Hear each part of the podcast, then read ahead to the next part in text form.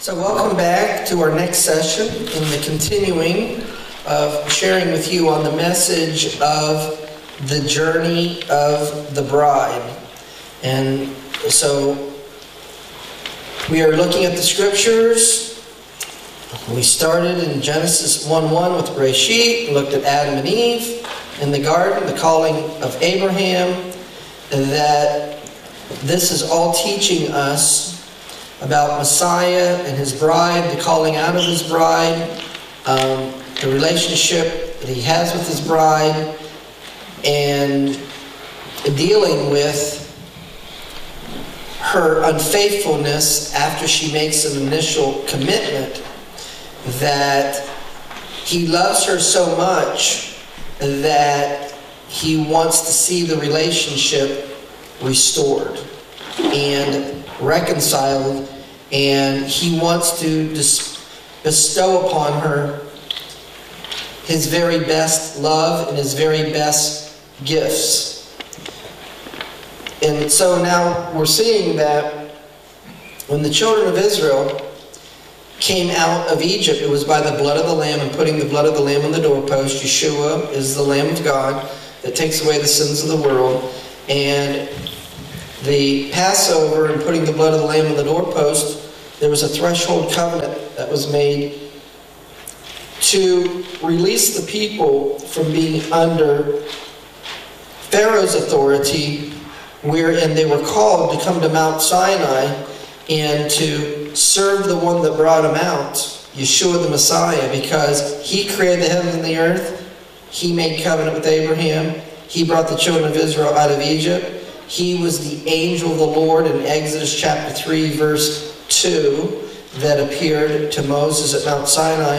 And now Yeshua, as we are seeing, he's going to enter into a marriage with his bride, the house of Jacob at Mount Sinai. So that which Abraham is walking out in his life individually is prophetic in the calling of his people at large, the house of Jacob, and the calling that's going to be upon the house of Jacob. So if there was a marriage that took place at Mount Sinai, there needed to be a marriage proposal. And the marriage proposal was found in Exodus chapter nineteen, verse five. If you will obey my voice and keep my covenant, that means following the Torah. So his offer to his bride, Yeshua's offer to his bride, which he redeemed out of Egypt, is, are you willing to follow me and make a commitment to me and to follow my Torah? That's his question. That is his offer. And so in Exodus chapter nineteen, verse eight, the reply of the people that he brought out of Egypt was, we will do. And the people answered together and said, all that Yahweh has spoken, we will do. So she accepted the marriage proposal offer. So in acceptance of the offer, there's going to be a marriage ceremony. And so the item that's going to express the terms and the conditions of the marriage is called in Hebrew a ketubah. And this is the marriage contract that defines the terms and the conditions of the marriage. So the bride is going to make a commitment to her bridegroom, Yeshua, to obey his voice, to keep his covenant, and to follow and do his will. Psalm chapter forty, verse eight says, I delight to do your will, O my God. Yes, your Torah is within my heart. So his will for his bride is that his Torah is written upon her heart. And she will love him and love his Torah and follow him and follow his Torah. So this will of God is to be done on earth, even as it's done in heaven. So, in heaven, what do people follow? The Torah. And in heaven, the Torah is written upon everyone's heart. And so Matthew chapter six, verses nine and ten. After this manner pray, O Father, our Father, who is in heaven, hallowed be your name. Your kingdom come, your will be done. Your kingdom come, your will be done. Your kingdom come, your will be done. So when is the kingdom of God established? When his will is done. So every time the will of God operates, his kingdom is operating. Your kingdom come, your will be done on earth as it is in heaven. So when we have the fulfillment of the prayer, when his will is done on earth as it is in heaven, there's no difference between heaven and earth because his will is being done in both places. And so you might think of the earth as the physical and heaven as the spiritual. So there's going to be a merger of the spirit and the physical. And so that's why in the end, in Revelation in chapter twenty-one, we see the new heaven, the new earth. New heaven, new earth. It's one. So what was the purpose of creation? That the Messiah would have a bride. What was the purpose of creation? The God of Israel wanted to have a house for his son, and the way that he was going to do that is through covenant with or for the sake of the beginning, and the beginning is Israel, Torah, and the Messiah. And so, if that's the purpose of creation, we actually see that happening at Mount Sinai. So, in one regard, the purpose of creation was not fulfilled until we had Mount Sinai. Now I'm going to give you Hebrew thought. So Mount Sinai completes the purpose of creation, but only in part. See, the purpose of creation is Messiah dwelling with his bride. Mount Sinai was only a betrothal. So he's not going to be dwelling with his bride until he comes and sets up his kingdom and rules and reigns from Jerusalem. So it's not till we get to the Messianic kingdom do we have the fulfillment of the purpose of Messiah. But he's only going to dwell with his bride on the earth during the kingdom for a thousand years. But really the purpose of creation is the Messiah to have a bride forever. So we won't have the purpose of creation until Messiah has a bride that he's dwelling with forever in the new heavens and the new earth, and she's dwelling with him in the new Jerusalem. Now we have the fulfillment of the purpose of creation. Yes. So, one element of the purpose of creation is that Israel, his bride, would receive the Torah in the form of a relationship with the Almighty, with the relationship with Yeshua the Messiah, in the form of a marriage. And so, what we've covered is the Torah pre-existed before the creation of the world. Because wisdom pre preceded the creation of the world, and the Torah is wisdom, and Yeshua is wisdom, and Yeshua is the word of the Lord, and the word of the Lord is the Torah. And so Yeshua and his Torah existed before the creation of the world. So he created the world so that his will would be done on earth as it is in heaven.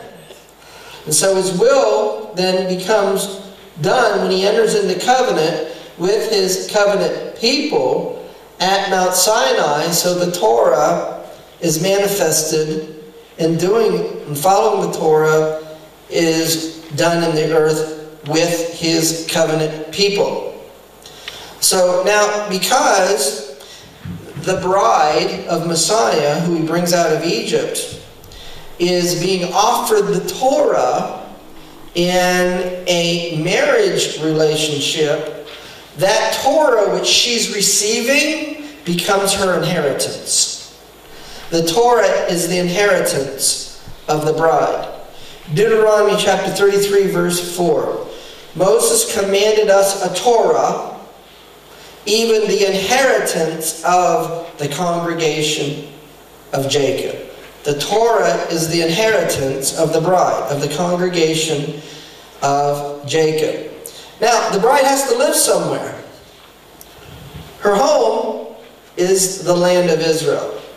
So the land of Israel becomes the inheritance of the bride, and this is where she's going to dwell.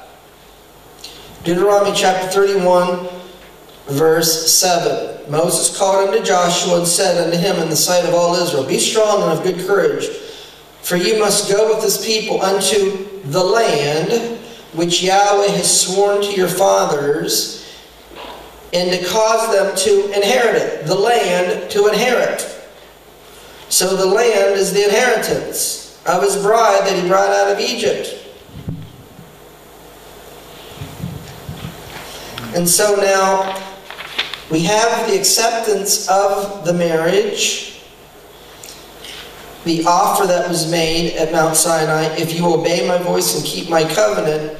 So, so now Moses is going to be an escort of the bride to enter into an exchange of vows with the one that brought her out of Egypt, which is Yeshua the Messiah. So in an ancient biblical marriage, you're going to have two witnesses that's going to witness the marriage to make it legal. You need two witnesses to establish a matter. The matter is a marriage.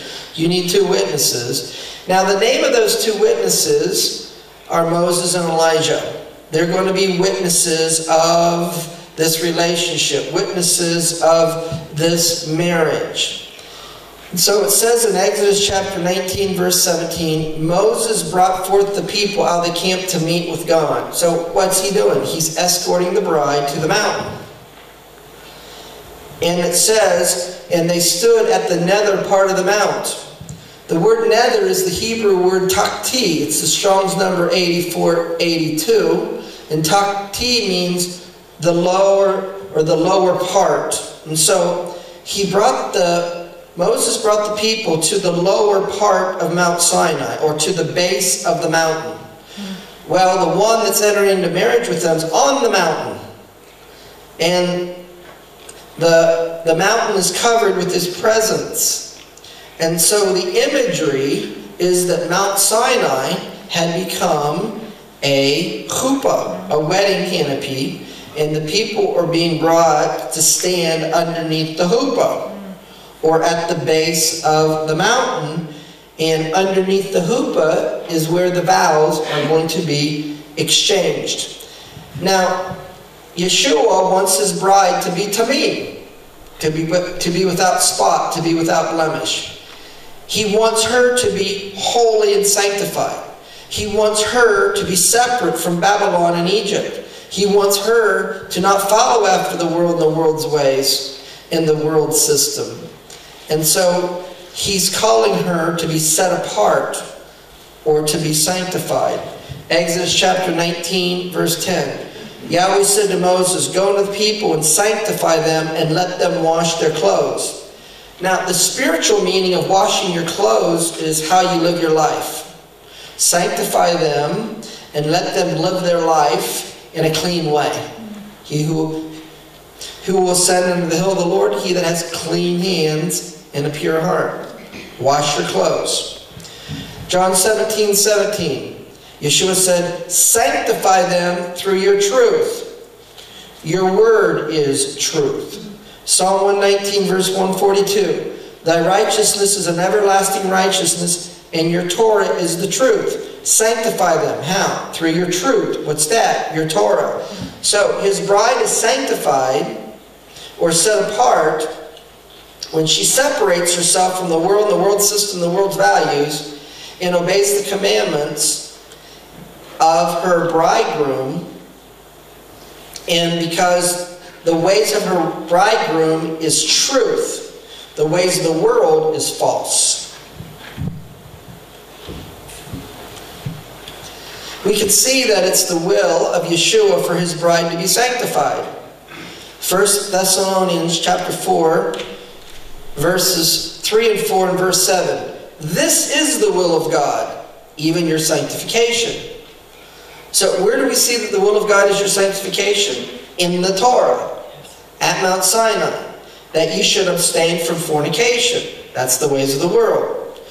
That every one of you should know how to possess his vessel in sanctification and honor. That's washing your clothes. That's how you live your life. For God has not called us unto uncleanness, the world, Egypt, Babylon. We were called out of uncleanness, the world, Egypt, Babylon, but unto holiness, unto sanctification.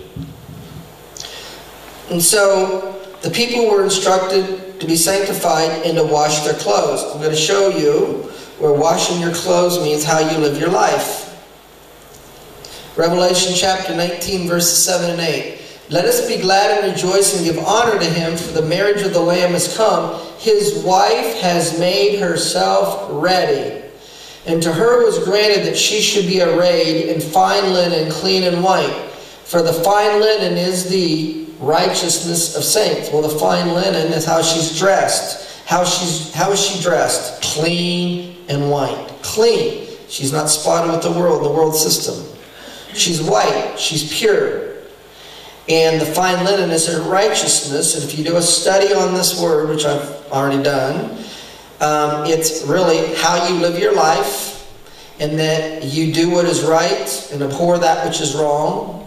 And you help those who are in need. You serve others. You give to others. That's the fine. That's her fine linen. So she's washed her clothes. And when you wash your clothes, they're clean. They're white. They're righteous. They're not unclean. So the bride of Yeshua is not to commit adultery against him. What's adultery? That's falling after the world in Egypt, in Babylon, in the ways of the world. Deuteronomy twenty-eight fourteen. You shall not go aside from any of the words which I command you this day, to the right or to the left, to go after other gods to serve them. Now, what we see what happened to the bride from agreeing at Mount Sinai to the marriage offer is a parallel of what we saw in the garden. So Adam and Eve get married, and then there's the eating of the tree of the knowledge of good and evil. There's unfaithfulness after the marriage. So now we have a marriage. The vows are exchanged. So the children of Israel worship the golden calf. Exodus thirty-two, verse seven. The Lord says to Moses, go get you down, for your people which you brought out of the land of Egypt have corrupted themselves. They have turned aside quickly out of the way which I commanded them. They've made themselves a molten calf and have worshipped it. And so with the worship of the golden calf, the marriage covenant is broken. The marriage covenant now is broken. In Exodus thirty-two, verse nineteen, it came to pass as soon as he came near the camp that he saw the calf and the dancing, and Moses' anger waxed hot, and he cast the tables out of his hands and brake them beneath the mount. So where were the Ten Commandments written upon? Tables of stone. Well, that's a prophecy. That the Torah would be received by the bride with a stony heart. In the parable of the sower, um, Yeshua taught the sower sows the word. These are they that are sown on stony ground, or a stony heart. They receive the word with gladness. Afterward, when affliction or persecution arises for the word's sake, they become offended. That's a stony heart. So the children of Israel, they receive the word with gladness. All that the Lord has spoken we will do. The horse and his rider he's thrown into the sea. He's received the word with gladness. Now when they're tested and tried in the wilderness, they became offended. And they wanted to go back to Egypt. And so the bride of Yeshua worships Baal and Ishtar. And before we look at that, I want you to look at in Exodus chapter thirty-two, in the worship of the golden calf, Aaron said, tomorrow is a feast to Yahweh. Aaron said, tomorrow is a feast to Yahweh. And they rose up and they offered burnt offerings and peace offerings. So they're worshiping the golden calf, but in the worship of the golden calf, they're saying this is a feast to Yahweh. and their offering, burnt offerings and peace offerings. Well, um, Yahweh commanded that we have feasts before Him. They're the annual festivals. They're the weekly Sabbath.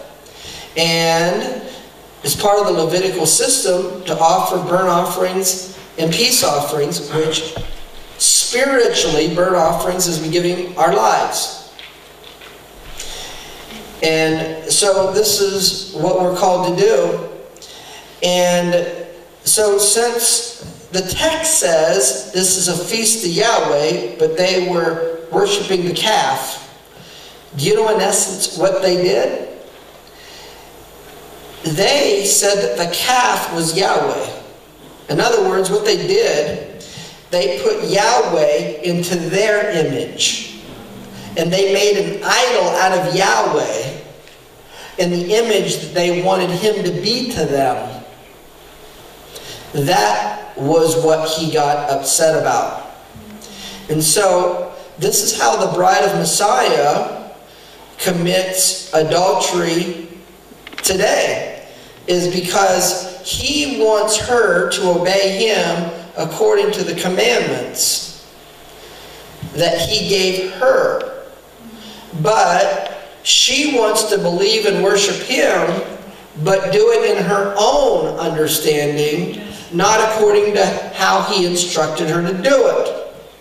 And so, speaking of corporate traditional Christianity in our world today, particularly um, in the Western world, what type of Yeshua do people want to worship? They get all excited about. They get all excited about a Yeshua that saves them from their sins, and they like the idea it's free, and I get to go to heaven, but they also are of the mindset of, don't ask me to do too much. You know, um, He loves me. And grace, grace, grace, grace, grace. And, oh, you want me to do something? No, I can't do anything. That's too hard. You're asking me to do something.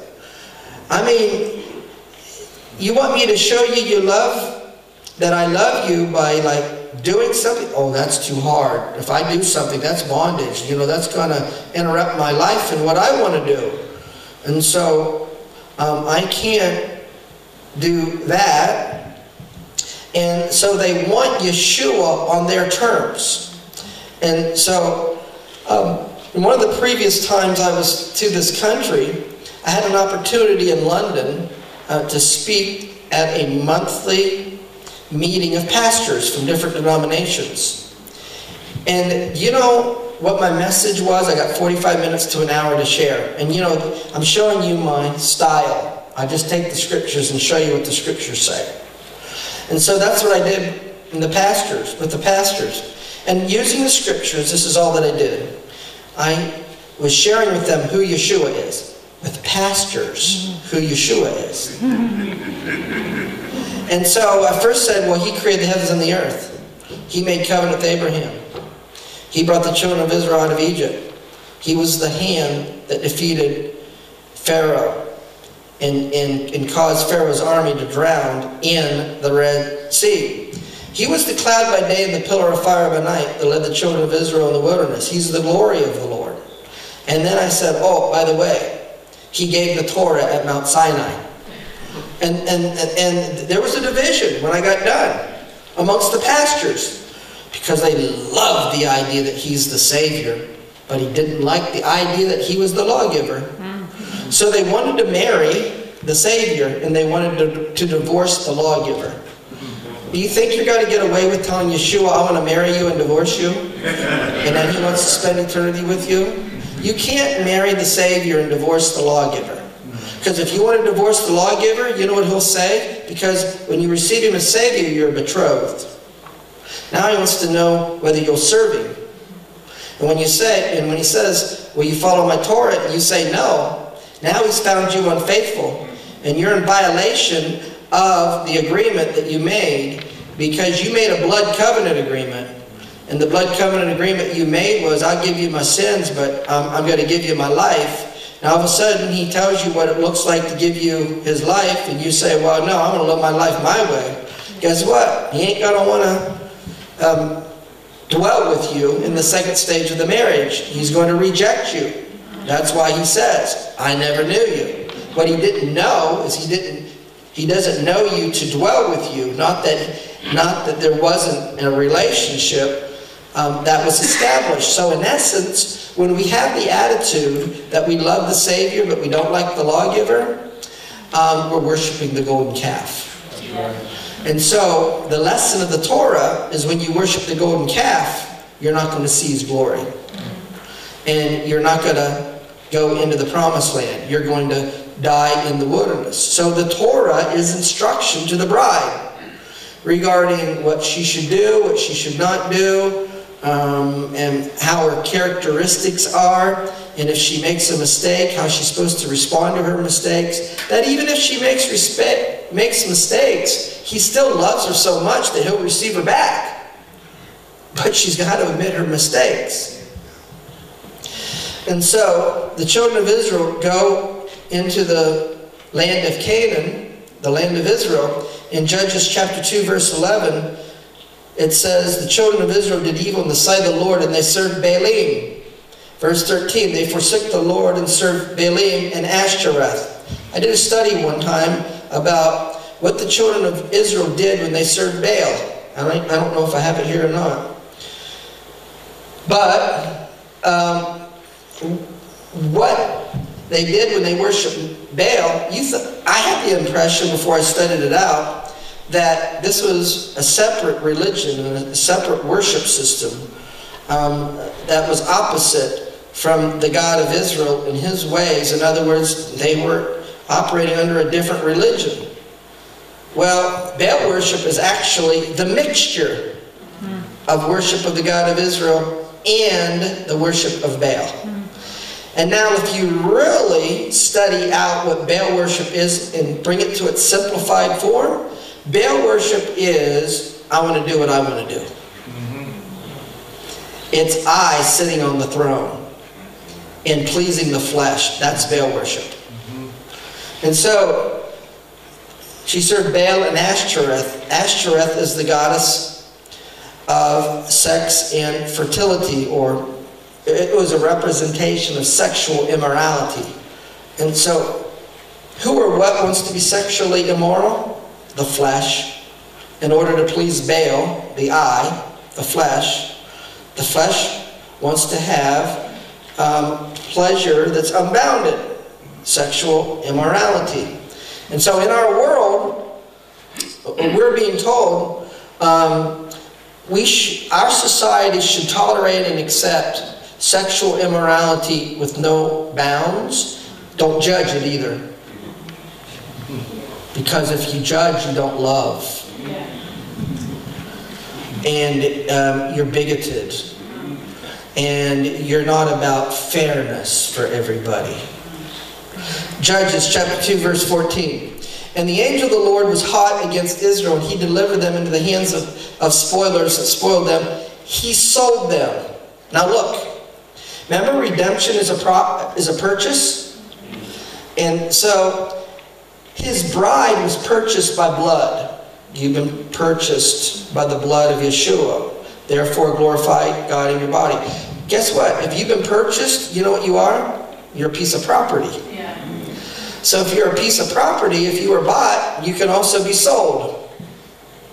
And so when you're betrothed to the God of Israel, when you're betrothed to the Messiah, and then you're unfaithful, and he doesn't want to dwell with you in the second stage of the marriage, then he could sell you. He could say, I never knew you. And so the children of Israel, when they went in the Promised Land, they broke the covenant, so they were sold into the nations. Yes. And so guess what? If they could be sold into the nations, they could be bought back from the nations as well.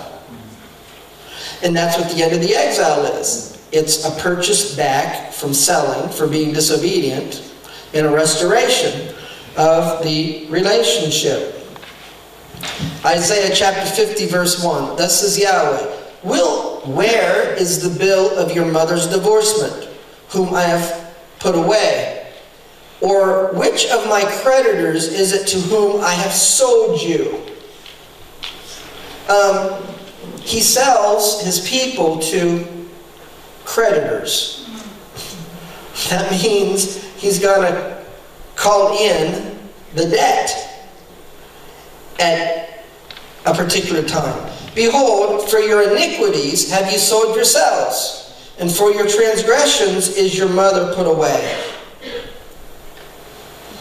And so, the bride of Messiah is sold into the nations for worshiping the Baal and Ashtoreth and going after other gods. Deuteronomy thirty-two, verse twenty-six, I said, I would scatter them into the corners. I would make the remembrance of them to cease from among men. Verse thirty, except their rock had sold them, and the Lord had shut them up. So who's selling them?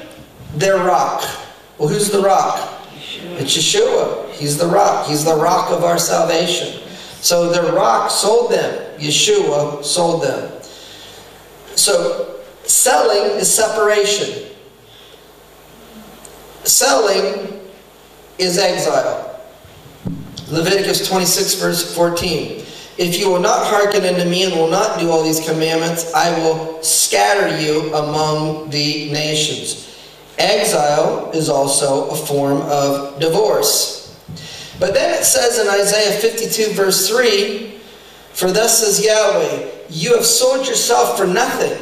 I mean, what are you getting for what you're doing? It's making you worse off. You're selling yourself for nothing, and you will be redeemed without money. You'll be bought back without money.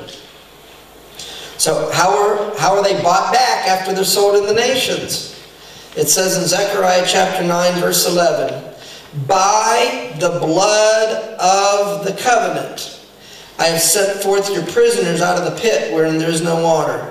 By the blood of the covenant, I've set forth your prisoners, and I've bent Judah for me and filled the bow with Ephraim. And so the prisoners are Judah and Ephraim. The prisoners are Judah, the southern kingdom, the house of Judah. The prisoners are not only the southern kingdom, the house of Judah, but the northern kingdom, the ten tribes, the house of Joseph or Ephraim. And they are in prison. Where? In the nations of the world. Because when they went into the nations of the world, their enemies took them captive. They're prisoners.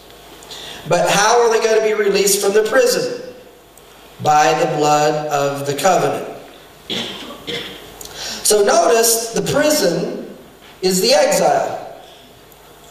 But Christianity tries to tell you that prison or bondage is following the Torah.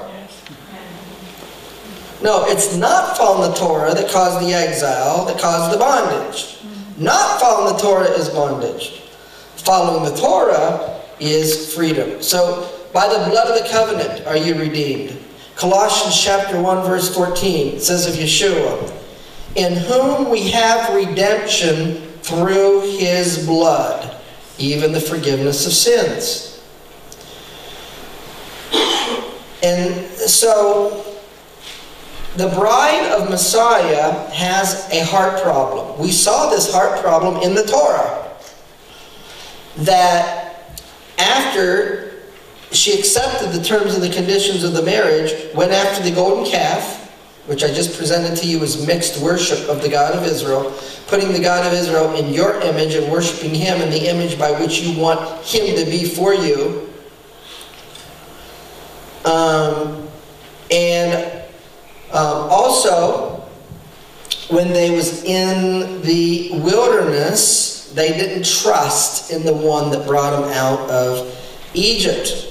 And so, in Psalm ninety-five verse ten, it says, forty years long was I grieved with this generation, and said, the people err in their heart. They've not known my ways. They err in their heart, number one. And secondly, in erring, they don't know his ways. So not knowing his ways is an element that contributes to erring in your heart. But erring in your heart comes about when you don't love with all your heart. Because when you don't love with all your heart, you get tough times, you want to run. you want to flee. So they err in their heart. So what does Christianity teach um, that they say Paul teaches? Um, that don't follow the Torah. The Torah, it is bondage. And so, in essence, you're putting the blame on the Torah. I don't want the Torah because there's something wrong with the Torah. Well, the God of Israel says there's something wrong with the heart, not the Torah. Yes. They err in their heart. It didn't say they. It didn't say there's something wrong with the Torah. And so they err in their heart. The problem with their heart is it's stony. So the bridal Messiah has a stony heart toward his Torah, toward obedience. Zechariah chapter seven, verses eleven and twelve. They refused to hearken.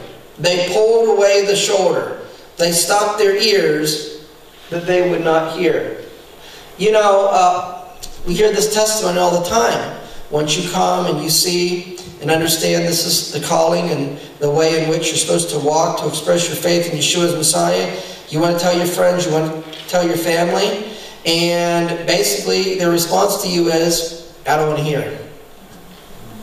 Instead of saying, well, do you explain it to me and then I'll evaluate it? That's what an open heart says. Explain it to me and I'll evaluate it. But instead of saying that, he goes, oh, no, I don't believe that way. I don't want to hear it. And so it says, they made their hearts as adamant stone, lest they should hear the Torah. They made their hearts as adamant stone, lest they should hear the Torah. So their hearts were stony toward the Torah. So, we know what the problem is. The problem's the heart. It's stony. So we have to solve the problem. In order to solve the problem, we need heart surgery. The bride of Messiah needs a new heart. We need to, we need to do surgery on our heart. And so, we got to take away the stony heart. And we're going to replace it with the heart of flesh. Ezekiel thirty-six, twenty-six. A new heart will I give you. A new spirit will I put within you. I'm going to take away where you err in your heart. And I'm going to replace it and give you instead a heart of flesh. And so, in this heart surgery, it comes about through the renewing of the relationships. You see, the relationship was broken. Now we got to renew the relationship that got broken. And we call the renewing of the relationship the new covenant. But because what I'm explaining to you, the church doesn't understand, so they don't connect what Yeshua did with the Torah. They don't connect with what he did with who he is in the Torah. They don't connect Yeshua dying on the tree, and they don't connect it to Adam and Eve in the garden. And so, because they don't, what they say about the new covenant is they put a box. And they go, well, new covenant, that, this is a new program. This is, this is a plan B, because plan A failed. And now plan A got old. It was old. So we're going to throw away plan A, and we're going to stick with plan B. Because they don't understand what I'm explaining to you. And so that's what they're left to do with the text and, and how they read and understand the text. But look at the New Covenant, which in Hebrew, the word that's translated as new here, in the Hebrew, we can read it as renew. And if you understand here what's happening, it's the renewing of what was broken. It's restoration. Jeremiah thirty-one, thirty-three. This shall be the covenant that I will make with the house of Israel. After those days, says Yahweh, I will put my Torah in their inward parts, and I will write my Torah in their hearts. Do you remember back what he promised in Exodus chapter six, verses six and seven, the four I wills? The last part is, I will marry you to me for a people, and I will be your God. So the fourth I will is now being fulfilled through the new covenant. Because he wanted to be their God, and they will be his people, which is marriage, and he wants a bride where his Torah is written upon her heart, And so that's the new covenant, is the Torah written upon our heart, which is the will of God. I delight to do your will. Your Torah is upon my heart. Psalm chapter forty and verse eight. And so Yeshua found fault with the hearts of his bride who broke the covenant and wanted to do what she wanted to do, Baal worship, and uh, fulfill the desires of her flesh, Ashtoreth, and wanted to worship him in her image, the golden calf. So he found fault with her heart, and that's why he wanted to do heart surgery and renew the relationship, do a reset on the relationship. He didn't find fault with his Torah. Mm. His Torah's fine. So in Hebrews eight eight, for finding fault with them, one of the ways this can be interpreted is finding fault with the hearts of his people. Finding fault with them, not it, not finding fault with the Torah. Finding fault with them, he says, behold, the days come, says the Lord, that I will make a new covenant with the house of Israel and with the house of Judah. So then we go on to read in Hebrews chapter eight, verse ten, which is a quote from Jeremiah thirty-one, verse thirty-three. This is the covenant. I will put my Torah in their mind and write it in their hearts. So what's the difference between the heart of stone and the heart of flesh? Well, the stony heart can't overcome the flesh and the nature of the flesh. But the heart of flesh has the indwelling Holy Spirit, and if you will yield to the indwelling Holy Spirit, and practice the crucifying of the flesh with the help of the Holy Spirit. Now we follow the Torah with the help of His Spirit, and we will have the fruit of the Spirit. And that's what Yahweh delights in, is the fruit of the Spirit. And so in the Torah, the bride of Yeshua is promised a circumcised heart. Deuteronomy chapter thirty, verse six. And Yahweh, your Elohim, will circumcise your heart and the heart of your seed to love the Lord your God with all your heart, with all your soul, that you may live. All right, in order to fulfill the greatest commandment, which is to love the Lord your God with all your heart, with all your soul, you can't do that unless you have a circumcised heart. A circumcised heart. So this is what Paul was referring to in Romans chapter two, verse twenty-nine. And he's doing a word play on the Hebrew word for Jew. The Hebrew word for Jew is Yehudi. And Yehudi means one who praises God. A Jew means one who praises God. So for he is a Jew, which is one inwardly. He is a praiser of God, who praises God by having clean hands and a pure heart. And the circumcision is of the heart. See, I please God uh, if I have a circumcised heart, which a circumcised heart is an obedient heart. I please God if I have an obedient heart. And the circumcision of the heart is through the Spirit, the new covenant, and not in the letter, whose praise is not of men. You see, in the flesh, in the outward, people seek the praises and honor of people. Mm. And so that's not the praiser of God that he's looking for, is someone that, that wants to um, have the acceptance and the praise of people. He wants to have a people that's wanting to do the will of God, and to give glory to the God of Israel. So Philippians three three, it says, we are the circumcision which worship God in the Spirit. We worship God in the Spirit and rejoice in Messiah Yeshua. And look, have no confidence in the flesh. So a circumcised heart is in contrary to having no confidence in the flesh. Baal worship is the appeasement of the flesh. The golden calf is the appeasement of the flesh. And so he's not doing away with his Torah. He's doing away with the stony heart. Once again, because traditional Christianity doesn't understand this picture that I'm sharing with you today, they take the circumcised heart and say that with the circumcised heart, I throw away the Torah. Well, if you throw away the Torah, you don't have a circumcised heart.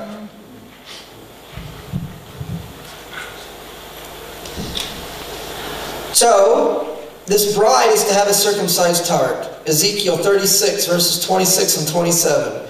A new heart will I give you. A new spirit will I put within you. I will put my spirit within you and cause you to walk in my statutes and to keep my judgments and do them.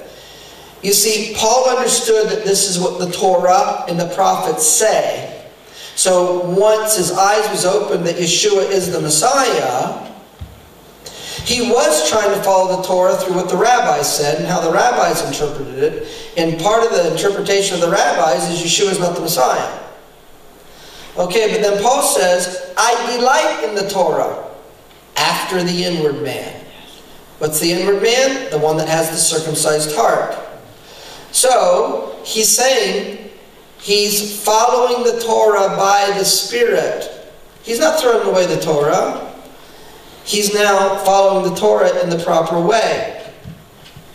So what is the Torah of Yeshua? What's the Torah that he wants his bride to follow? Yeshua was to follow his instructions, the written Torah. And he wants to follow that, he wants us to follow that Torah with the help of his Spirit that he's going to give.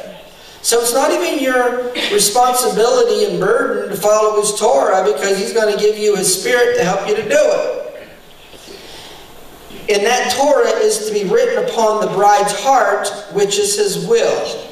His will is the Torah written upon the bride's heart, and he wants his will to be done on earth as it is in heaven. He wants his bride to live her life to do his will. Live her life to do his will. So the Holy Spirit is the bride's teacher. John, Yeshua said in John sixteen thirteen, when the Spirit of truth is come. What's truth? Psalm one nineteen verse one forty-two, thy righteousness is an everlasting righteousness, and your Torah is truth. Psalm one nineteen, verse one fifty-one. All your commandments are truth. So truth is the Torah. Well, Yeshua said in John fourteen, verse six, I am the way, the truth. So Yeshua is the truth and his Torah is the truth. So following Yeshua is following his Torah, and following the Torah is following Yeshua. But you're not to do it in your own wisdom and your own understanding. So now he's going to give you his Spirit, which is the Spirit of truth. And the Spirit of truth is going to guide you in all truth. So the Spirit of Yeshua is going to point you to Yeshua. So if you're following the Spirit, you're going to believe that Yeshua is the Messiah. If you're following the Spirit, you're going to believe that Yeshua is the Messiah. And you're going to follow and seek to follow his Torah. So the bride of Yeshua walks in the truth that the Spirit of truth teaches the bride of Messiah to walk in. And truth is the Torah. Psalm one nineteen verse one forty-two. Your Torah is truth. Psalm one nineteen verse one fifty-one. All your commandments are truth. So there are those who say that the New Testament teaches you're not supposed to follow the Torah because it's bondage. Now if you understand what truth is, your Torah is truth, all your commandments are truth. John says in first John one six, if we say that we have fellowship with him, if we say that we are in marriage relationship with the Messiah, if we say that we follow him and we walk in darkness, it means don't follow the Torah. We lie and we're not doing the truth. So walking in darkness is the opposite of the truth, and if the truth is the Torah, walking in darkness is not following the Torah. Third John one four, I have no greater joy than to hear that my children walk in truth. So if we know what truth is, it's the Torah. John's saying, it gives me great delight mm. to know those that endeavor to believe in Yeshua and to follow his Torah, because he's truth. So if you're walking in truth, you believe in Yeshua. If you're walking in truth, you're following his Torah. So the bride of Messiah follows the Torah by the Holy Spirit. The Spirit is the Spirit of truth. And so we have Ezekiel thirty-six twenty-seven, I will put my Spirit within you. What's the purpose of the indwelling Holy Spirit? To follow the Torah, to walk in my statutes, and to keep my judgments and do them. Paul says in Romans eight one, there's no condemnation to them that are in Messiah Yeshua, who walk not after the flesh, that's Baal, but after the Spirit. Galatians five sixteen, walk in the Spirit, and you will not fulfill the lust of the flesh. So because we don't understand the journey of the bride in traditional Christianity, when they're looking at Paul in Galatians, they say walking in the Spirit is contrary to and the opposite of following the Torah. Mm-hmm. They say you choose following the Spirit or you choose following the Torah. No, the way I follow the Torah is by the Spirit. Yes. Because the Spirit of truth will guide you in all truth. So this is the Torah that Paul says and testifies that he follows. Romans seven twenty-two. I delight in the Torah of God after the inward man, the one that has the circumcised heart. So Romans eight four. The righteousness of the law, or the right way to follow the Torah, the right way to follow the Torah, as the Torah teaches, is fulfilled by those who walk not after the flesh, the golden calf, but walk after the Spirit. The right way to follow the Torah, as the Torah teaches, is to follow the Torah with a circumcised heart, in the beit tamim, without spot, without blemish. You see how I'm showing you that the requirements that Messiah has of his bride is completely taught and outlined in the Torah. The Torah is the instruction manual for the bride and how she is to walk. Romans chapter eight verse nine. If the Spirit of God dwells in you, if the Spirit of God dwells in you, for as many that are led by the Spirit, if the Spirit of God dwells in you, and if you're led by the Spirit, you are the sons of God. Now that sons of God is a title. Now notice you get the title of sons of God when you're believing Yeshua and you're led by the Spirit. And so when you haven't reached spiritual maturity, to mean you're a child of God. When you when you're following him in spiritual maturity, which was the calling of Abraham, now you're a son of God. You see, when a father is pleased with the behavior of his son, often the father will say, "That's my son. He's my son, a son of mine." A son of God. So a son of God means obedient. Romans chapter seven verse fourteen, Paul said that the Torah is spiritual.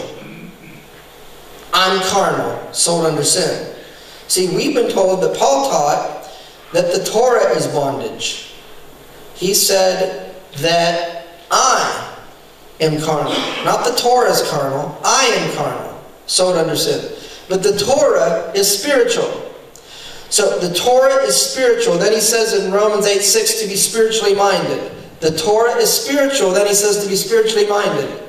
That means to follow the Torah.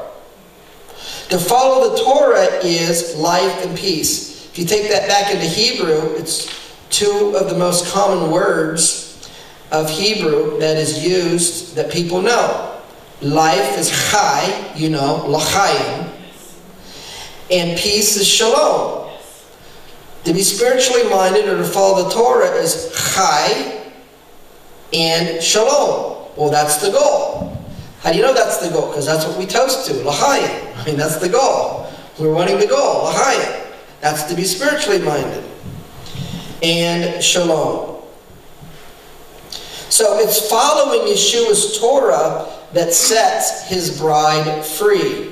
John chapter eight, verse thirty-one, Yeshua said, if you continue in my word, if you continue in my Torah, you will know the Torah. You will know the truth. And the truth, the Torah, will make you free. The truth, Yeshua, makes you free. The truth, his Torah, makes you free. Believing in Yeshua and following his Torah by his Spirit makes you free. Otherwise, you're in bondage to Pharaoh, in the world, the world system, in the world's ways, into Babylon. So the bride of Messiah confesses that Yeshua is her Savior. Romans chapter ten, verses nine and ten. If you will confess with your mouth Yahweh Yeshua and believe in your heart that God has raised him from the dead, you will be redeemed, saved, delivered. If you'll confess. For with the heart man believes. You believe with the heart. You don't believe with the head. You believe with the heart. With the heart man believes under righteousness. And with the mouth confession is made with salvation. Didn't Yeshua say, out of the abundance of the heart the mouth speaks? So you're believing your heart. So if you believe in abundance in your heart that Yeshua is Messiah, and Yeshua is your Savior, and you need to repent of your sins to accept him as your Savior, and you make a commitment to make him Lord of your life, and you believe that with all your heart, out of the abundance of the heart, the mouth speaks, you'll confess it. For with the With the heart man believes, and with the mouth confession is made unto salvation. You got to believe it and confess it.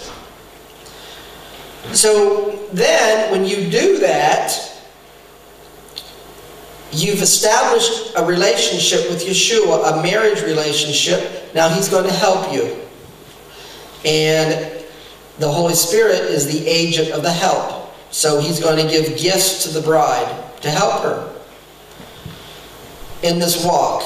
Acts chapter two, verse thirty-eight. Peter said, repent and be immersed, baptized, every one of you in the name of Yeshua Messiah, for the remission of sins, and you will receive the gift of the Ruach HaKodesh. And so, now we're going to look at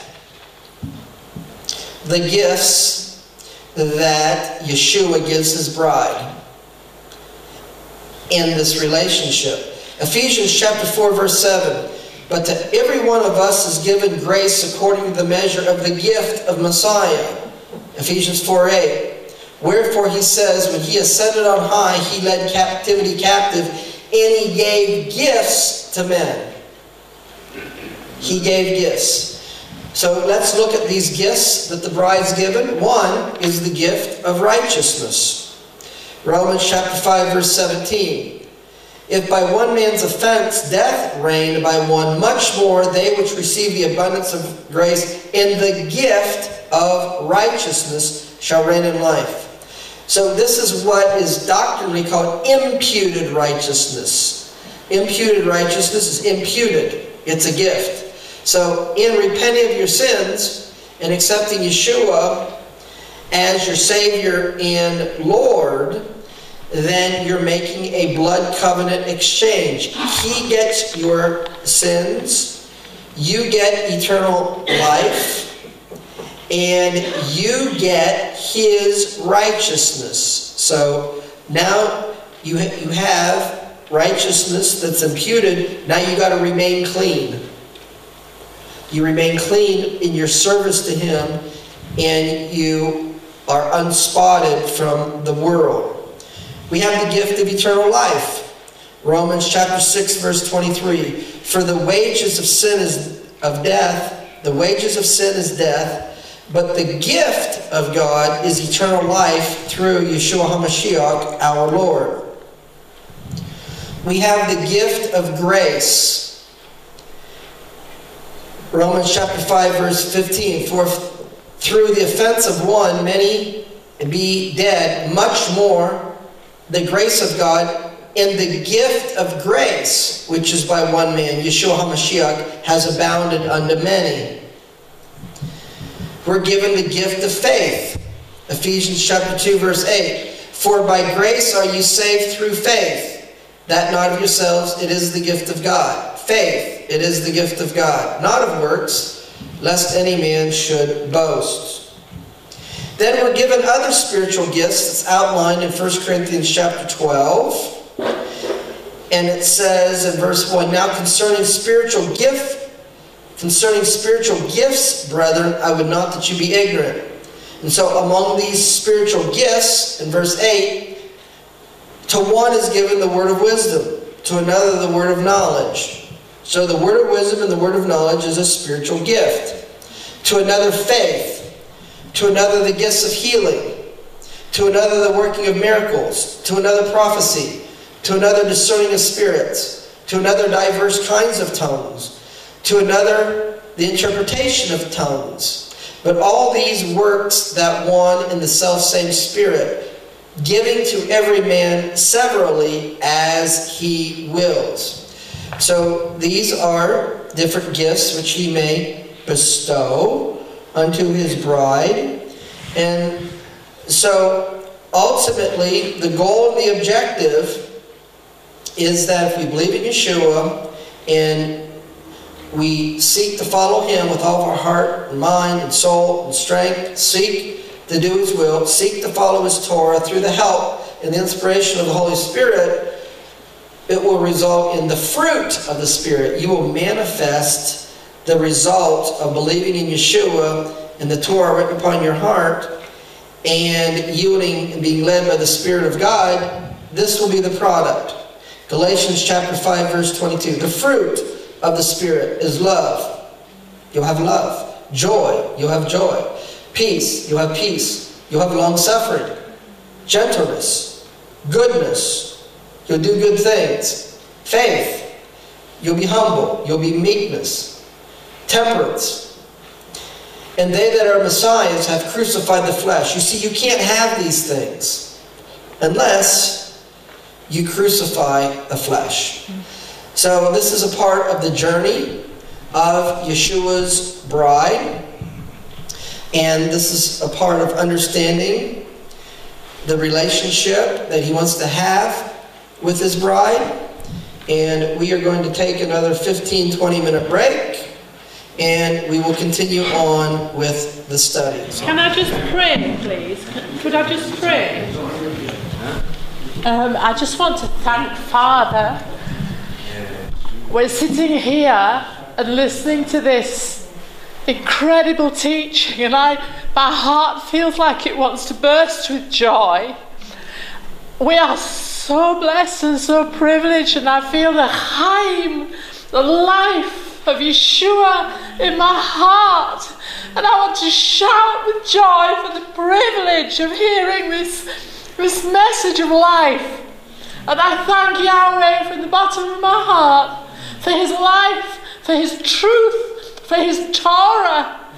And it's wonderful. And I'm just so grateful to Father that we are here together and we're sitting here and soaking up this truth.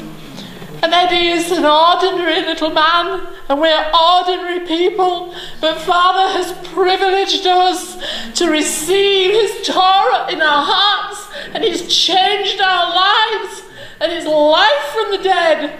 And I thank him, and I ask him to spread his word in this country, that others might receive the truth of Torah, the truth of the whole of his word and might be raised from the dead and brought to life by the truth of his word.